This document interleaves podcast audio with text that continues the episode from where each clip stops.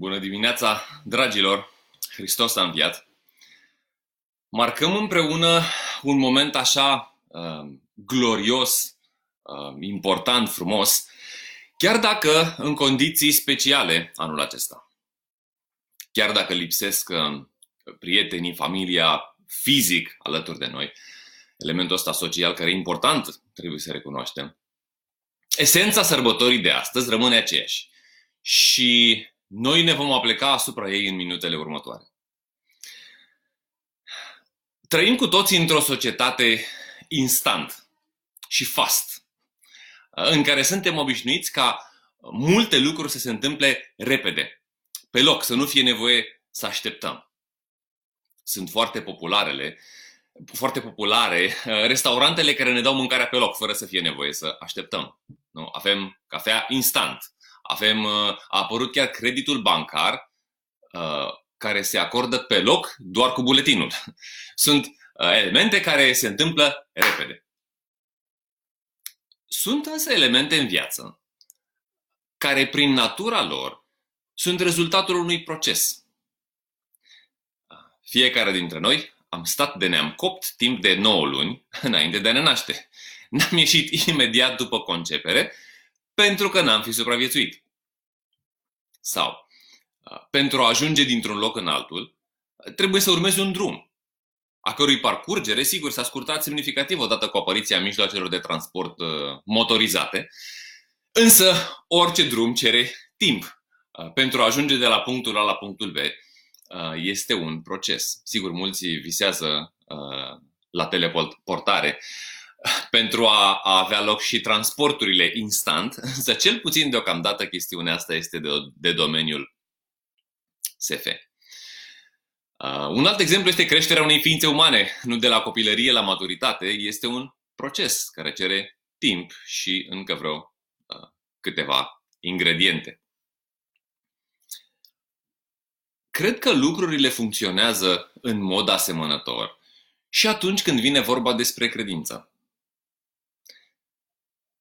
Credința nu înseamnă doar certitudini, doar uh, răspunsuri categorice și pline de claritate, doar o destinație uh, la care sunt prezent, la care am ajuns.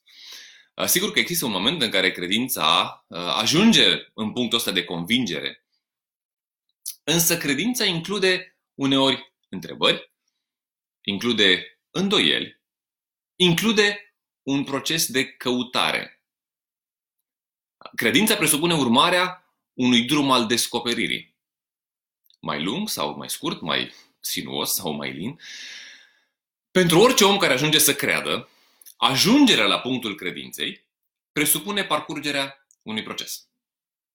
Odată ce a ajuns la credință, sigur, aceasta produce în el un impact care nu poate fi trecut cu vederea. Ce vă invit să facem în dimineața aceasta este să îi însoțim pe ucenicii lui Isus în drumul lor de descoperire a lui Isus cel înviat și să învățăm ceva din călătoria lor și din uh, lucrurile pe care, pe care îi învață Isus. Pentru aceasta vom merge la Evanghelia lui Luca, uh, în capitolul 24, unde el relatează uh, felul în care Isus a descoperit înviat. Acum, primele persoane care merg uh, la mormântul lui Isus, puțin uh, cadrul uh, în care se întâmplă lucrurile astea, primele persoane care merg la mormântul lui Isus duminică dimineața sunt câteva femei. Un grup de femei care, atunci când ajung, găsesc piatra răsturnată de la mormânt, găsesc mormântul gol, nu-l găsesc pe Isus acolo, Ba mai mult, uh, sunt anunțate de către doi bărbați îmbrăcați în haine strălucitoare că Isus este viu. Spun ei așa cum le promisese. Femeile acestea merg repede la ucenici și le relatează evenimentele, lucrurile pe care le-au văzut, mormântul gol, ce le-au spus, le spus îngerii. Însă reacția lor este următoarea. Luca spune așa. Însă cuvintele acestea li s-au părut basme și nu le-au crezut pe femei. Cum? Ucenicii lui Isus, cei 11 apostoli, fondatorii creștinismului, nu cred când aud că Isus este înviat? Nu? Nu cred. Petru, merge la mormânt și după ce face și el constatările de rigoare, vede că este mormântul gol, Iisus nu e acolo și așa mai departe, se întoarce acasă, spune Luca, mirat. Atât? Marele Petru? Doar mirat? Da, mirat. Necredință, mirare. De aici își pornesc ucenicii călătoria lor de descoperire a lui Isus cel înviat. În aceeași zi, ne spune uh, uh, uh, evanghelistul Luca, Isus se mai arată, se arată uh, la doi ucenici care mergeau dinspre Ierusalim către un sat din apropiere. Aceștia se întorc la Ierusalim în aceeași seară și le relatează celor 11 care erau adunați acolo uh, și altora împreună cu ei felul în care l-au întâlnit pe Isus pe drum și cum de-abia seara la masă, la frângerea pâinii, au recunoscut că este Isus. Ei, pe de altă parte, cei uh, adunați acolo le spun că și Petru l-a văzut pe Isus cel înviat. Și așa ajungem la porțiunea pe care vreau să o citim împreună dimineața aceasta. Se găsește uh, la versetul 36. Spune uh, evanghelistul Luca așa. În timp ce spuneau ei aceste lucruri, povesteau unii cum l-au văzut, alții cum i s-a arătat lui Petru, în timp ce spuneau ei aceste lucruri, el însuși a stat în mijlocul lor și le-a zis, pace vouă. Îngroziți și înspăimântați, ei credeau că văd un duh. El le-a zis, de ce sunteți tulburați? Și de ce vi se ridică astfel de îndoieli în inimile voastre? Uitați-vă la mâinile și la picioarele mele. Eu însumi sunt. Atingeți-mă și vedeți. Un duh n-are carne și oase așa cum vedeți cam eu. Și spunând aceasta, le-a arătat mâinile și picioarele lui. Dar pentru că ei, de bucurie, tot nu credeau și se mirau, le-a zis. Aveți aici ceva de mâncare? I-au dat o bucată de pește fript și un fagur de miere. Iar el le-a luat și le-a mâncat în fața lor. Apoi le-a zis. Acestea sunt lucrurile pe care vi le spuneam când încă eram cu voi. Și anume că trebuie să se împlinească tot ce este scris despre mine în legea lui Moise, în profeți și în psalm. Atunci le-a deschis mintea ca să înțeleagă scripturile și le-a zis, Așa este scris, și anume, Hristosul trebuia să sufere și să învie din morți a treia zi. Iar pocăința spre iertarea păcatelor să fie vestită în numele Lui la toate neamurile începând din Ierusalim. Voi sunteți martori ai acestor lucruri. Iată, trimit peste voi promisiunea tatălui meu. Voi însă rămâneți în cetate, până când veți fi îmbrăcați cu putere de sus.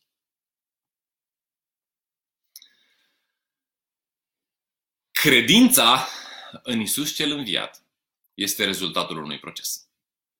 Pentru cei 11 și pentru ceilalți ucenici adunați împreună cu ei, credința în înviere a fost un proces. Haideți să vedem puțin uh, stadiile în care a decurs procesul prin care au trecut ei. În stadiul 1, ucenicii aud despre arătarea îngerilor, mormântul gol, uh, mesajul îngerilor cum că Isus este viu și reacția lor este basme. Nu le cred. Nu cred relatările, nu cred mesajul îngerilor, evident niște evenimente ieșite din comun. Basme. Ucenicii lui Isus, chiar și ucenicii lui Isus, pornesc călătoria aceasta de la necredință. Al doilea stadiu. Isus, în episodul pe care l-am citit în dimineața asta, li se arată în persoană și uh, ei se sperie, spune, uh, sunt aici folosite două cuvinte, se sperie și se îngrozesc, având impresia că este un duh. Uh, iar inimile lor sunt invadate de tulburare și de îndoială. Oare chiar a înviat Isus? Sau vedem aici un, un duh? un spirit fără trup. Poate e chiar spiritul, Duhul lui Isus. Sau era chiar Isus în carne și oase, Isus înviat din morți. Al doilea stadiu este de, de tulburare, de îndoială, de întrebări, groază chiar pentru ucenici, pentru că îl și văd față în față, nu, de, nu e de mirare, pe de o parte. Într-un al treilea stadiu, Isus le oferă ocazia să le examineze. Foarte tare. Isus îi invită și le spune, hei, puneți mâna pe mâinile mele, puneți mâna pe picioarele mele, vedeți, vedeți pe de o parte că eu sunt fizic, eu sunt în carne și oase, și vedeți că sunt eu, pentru că au rămas acolo, ne spun alți evangeliști, urmele de la cuiele, de la piroanele care intraseră, care străpunseseră mâinile și picioarele lui. Reacția ucenicilor este aceea de bucurie și spune, de bucurie ei încă nu credeau și se mirau.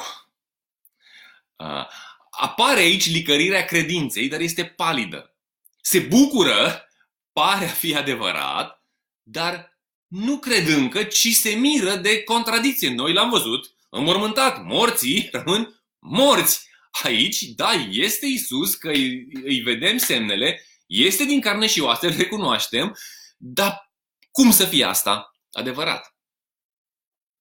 Mai mult, pentru, pentru a le arăta că nu este o fantomă, un duh, un, un spirit fără trup, ele cere de mâncare și mănâncă în fața lor o bucată de pește fript, ne spune evanghelistul Luca, și un fagure de miere.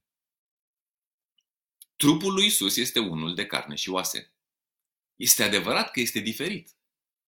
Apare, dispare, dar e un trup material. Un autor spune așa, învierea lui Isus este mai mult decât resuscitarea unui cadavru, ci este transformarea lui Isus în starea în care va exista veșnic. Iar aceasta, această stare include un corp fizic.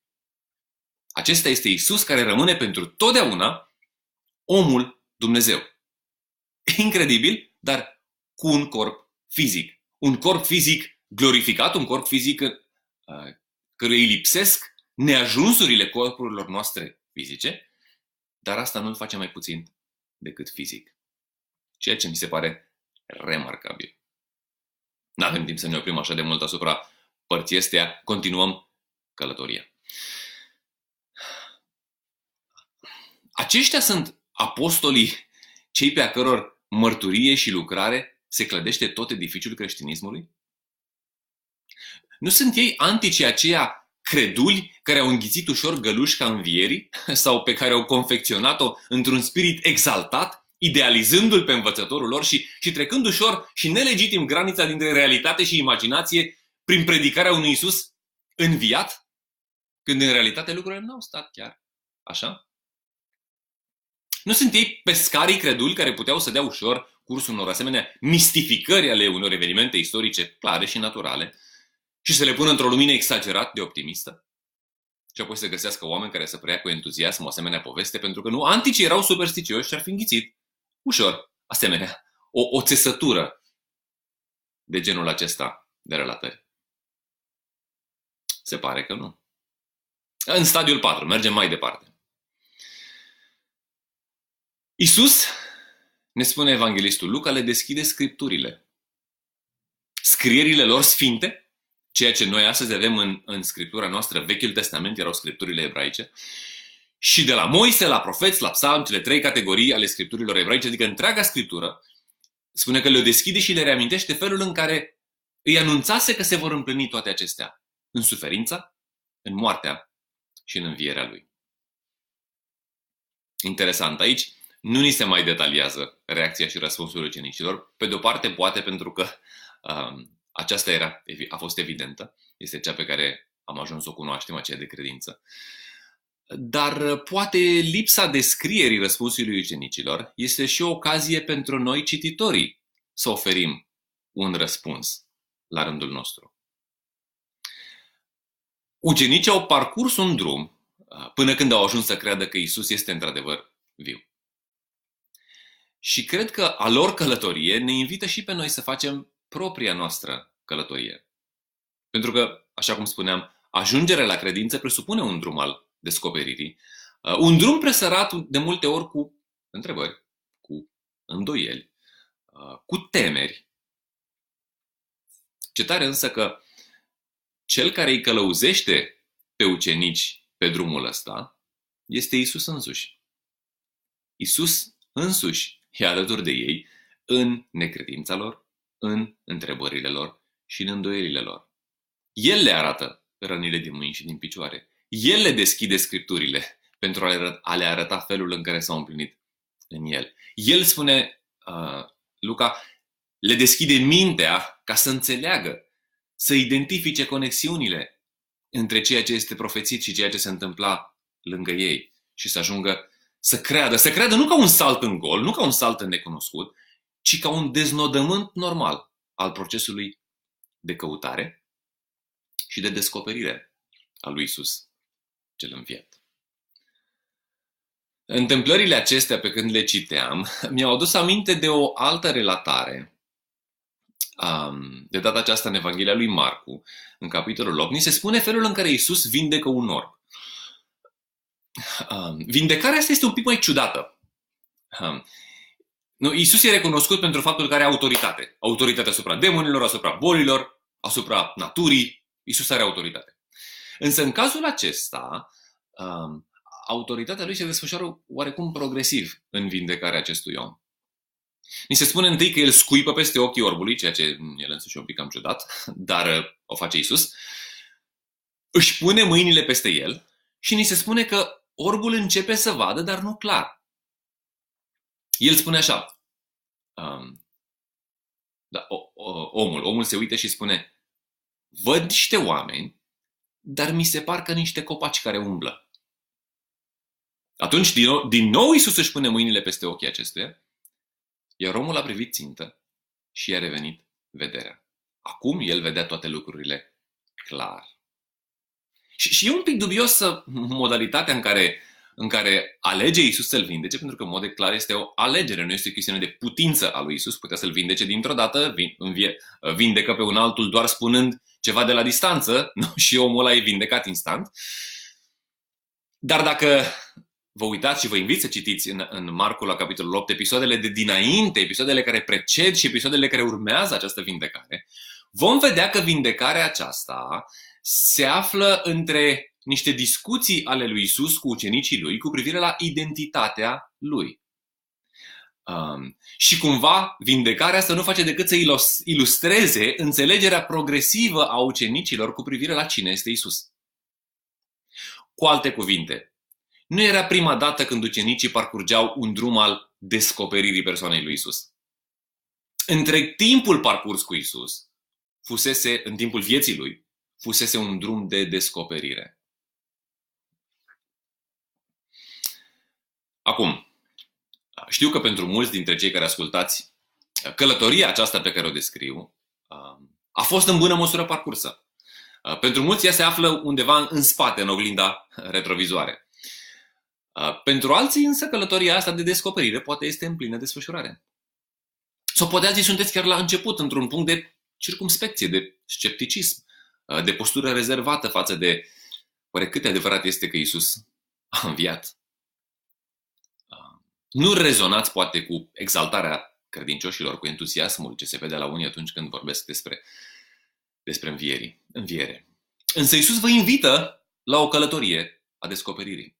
Nu vă cere să vă aruncați în gol printr-un salt al credinței oarbe, ci vă invită să puneți mâna, să vedeți cu ochii voștri, să citiți, să faceți conexiunile care să vă ducă la încredințarea că învierea lui Isus nu-i rodul imaginației unor țărani și pescari din Palestina secolului I, ci că învierea este un fapt istoric ce are implicații profund personale astăzi, deoarece Iisus cel înviat este viu și se descoperă și astăzi față de numeroși bărbați și femei care ajung să-și pună uh, din toată inima încrederea în faptul că El este viu.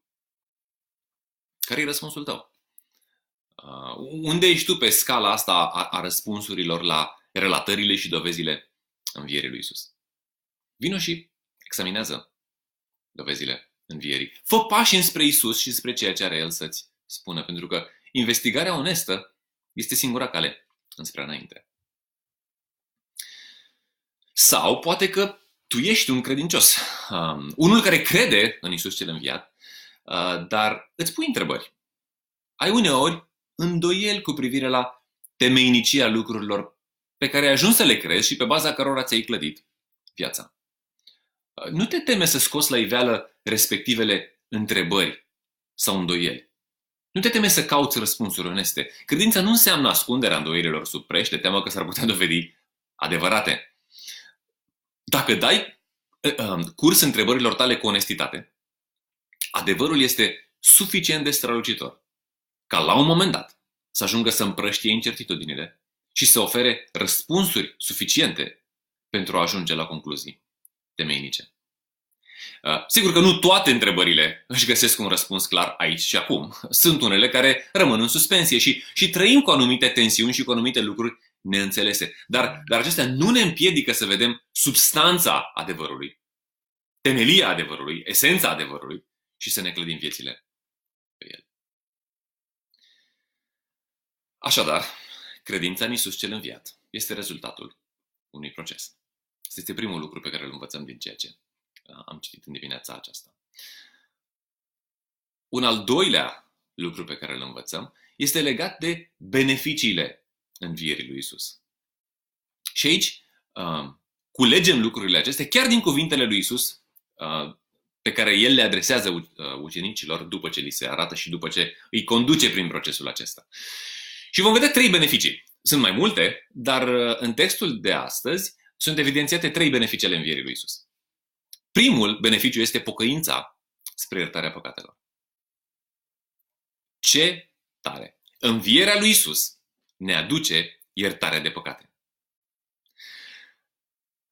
Dar pentru a aprecia um, la adevărata ei valoare enunțarea adevărului acestuia, trebuie să, să-l despachetăm puțin. Suferința, moartea și învierea lui Isus au darul să ne conducă pe noi oamenii uh, la pocăința care aduce iertare. Da? Moartea lui Isus cel nevinovat ne vorbește pe de o parte despre gravitatea păcatului care ne separă pe noi de Dumnezeu și ne erodează viețile. Uh, păcatul nu este o categorie învechită um, undeva pentru bătrânele pioase și pentru oamenii bisericoși care îl iau încă în serios în felul acesta, ci păcatul reprezintă tot ceea ce este disfuncțional cu noi oamenii. Tot ceea ce ne abate de la bună noastră funcționare ca indivizi și colectivități în acord cu proiectul sau cu designul creatorului nostru.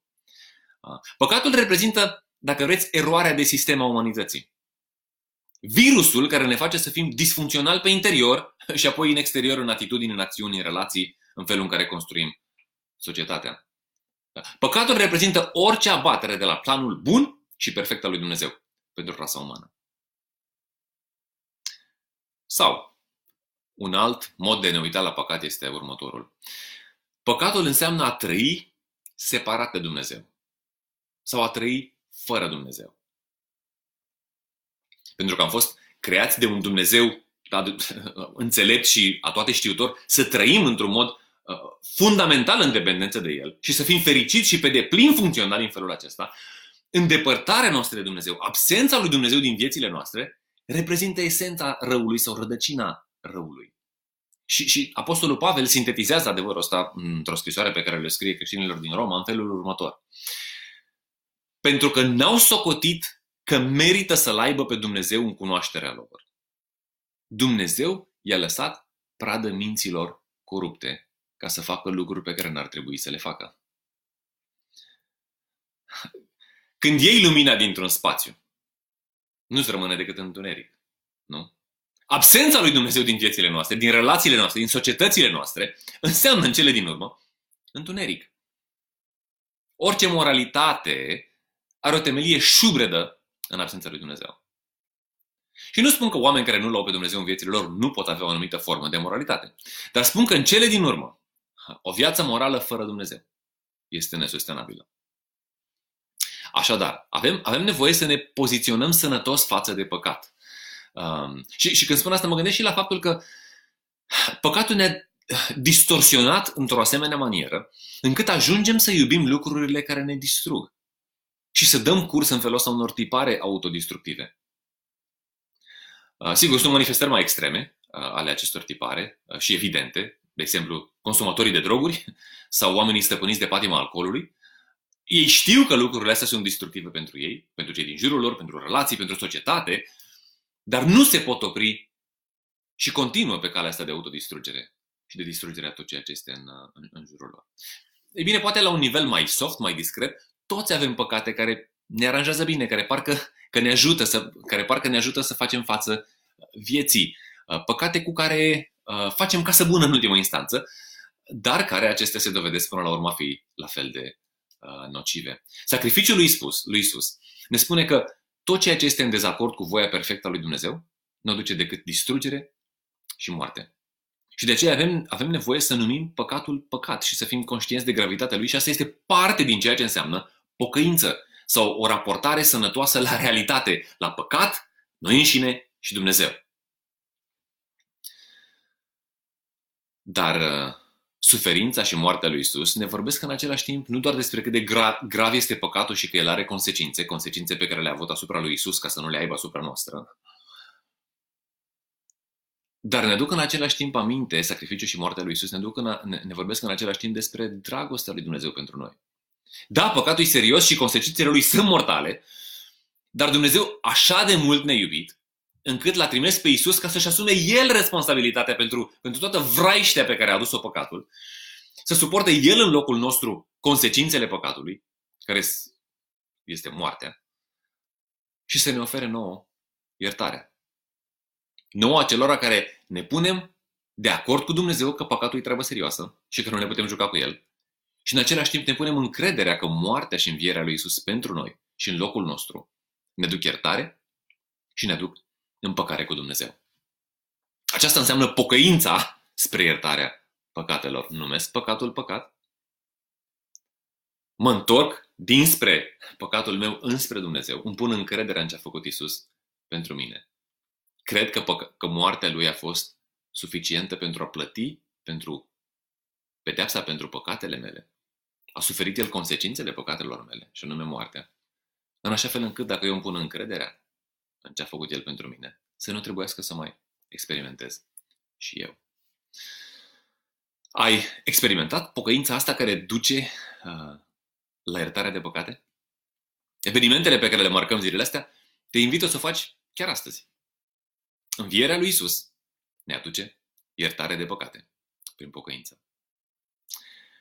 Asta este primul beneficiu. Un al doilea beneficiu al învierii lui Isus. Învierea lui Isus ne trimite să depunem mărturie. Învierea lui Isus, viața pe care El ne-o aduce, iertarea păcatelor, împăcarea cu Dumnezeu, toate astea reprezintă o așa veste bună, încât ea trebuie dusă mai departe și altora, nu? cât mai multora. O, o veste bună merită împrăștiată cât mai departe. E interesant însă ceea ce le spune Iisus ucenicilor. El le spune că ei sunt martori. Nu doar vestitori, nu doar predicatori, ci martori. Martorul este unul care a văzut sau a experimentat ceva și apoi depune mărturie pentru validitatea lucrurilor văzute. Apostolii l-au văzut pe Iisus cel înviat, au pus mâna pe el, nu am văzut în relatarea de astăzi, au constatat cu propriile simțuri autenticitatea învierii, în așa fel încât acum sunt trimiși de Iisus cu responsabilitatea de a depune mărturie, pentru că așa alții să creadă și să beneficieze și ei de iertarea păcatelor. Aceștia sunt apostolii.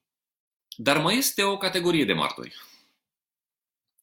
Noi aceia care am parcurs și noi la rândul nostru drumul descoperirii lui Isus. Și am ajuns la credința în Isus cel înviat. Și am experimentat consecințele învierii lui pe pielea noastră. Am experimentat iertarea păcatelor prin pocăință. Și noi suntem martori. Martori trimiși să depunem mărturie despre lucrurile acestea și să le spunem oamenilor că învierea lui Isus îi cheamă la pocăință. Pocăință care le aduce iertarea. Iertarea păcatelor. Cine din viața ta ar trebui să audă ceva din mărturia ta? Cine crezi că ar trebui să audă astăzi, mâine, despre iertarea pe care o poate primi prin credința în Isus? Învierea lui Isus ne trimite să depunem mărturie. Dar este și un al treilea beneficiu sau a treia consecință. Și anume, îmbrăcarea cu putere de sus. Învierea lui Isus ne aduce nouă o putere de sus. Aceasta a treia consecință sau beneficiu al învierii, um, textul, parcursul o menționează în felul acesta. Spune așa Iisus, iată trimit peste voi promisiunea tatălui meu.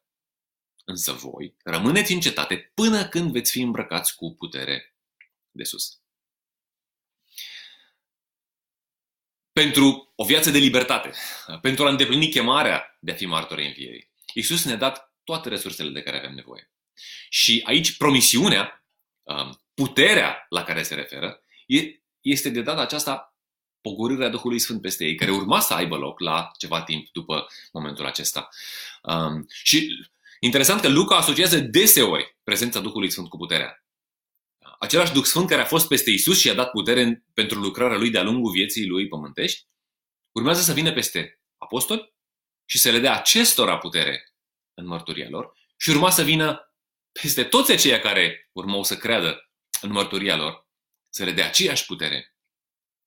Putere care s-a manifestat în viața lui Isus, putere care s-a manifestat în viața apostolilor. Venirea Duhului Sfânt și locuirea Lui în cei care cred reprezintă o etapă nouă și radical mai bună a lucrului lui Dumnezeu cu noi oamenii. Dacă venirea lui Isus a fost veste bună pentru că însemna Dumnezeu este cu noi, Venirea Duhului Sfânt și locuirea Lui în noi este, așa cum spune Isus, o stare mai bună pentru că înseamnă în esență nu doar Dumnezeu cu noi, ci Dumnezeu în noi. Și asta schimbă radical lucrurile. Dumnezeu acum ne schimbă pe dinăuntru. Ne face să dorim lucrurile bune pentru care am fost creați. Ne face să-L dorim pe Dumnezeul de care avem atât de multă nevoie. Ne dă putere în lupta cu păcatul. Ne dă curaj pentru a fi martori ne dă viață îmbelșugată, așa cum spune Isus în, uh, în Evanghelia lui Ioan, spune cel ce crede în mine, din inima lui vor curge râuri de apă vie, așa cum spune Scriptura. Și mai, uh, Ioan notează, vorbea despre Duhul Sfânt pe care urmau să-l primească aceia care urmau să creadă. Așadar, învierea lui Isus ne duce o putere de sus. Unde ai tu nevoie? Unde ai tu un deficit de putere? Și ai nevoie de puterea aceasta pe care Isus o promite tuturor celor care cred. Puterea aceasta pe care o aduce prezența Duhului Sfânt. Toate acestea sunt beneficii, sunt consecințe ale învierii lui Isus. Așa că nu vreau să mai lungesc vorba. Și am să vă închei spunând, Hristos a înviat. Hristos a înviat și asta nu înseamnă că nu ai voie să spui întrebări. Hristos a înviat și asta înseamnă iertare de păcate pentru toți cei care cred. Hristos a înviat și asta ne face martori învierii pe toți cei care am descoperit asta și am crezut. Hristos a înviat și asta înseamnă o putere de sus pentru toți aceia care cred. Așadar, Hristos a înviat.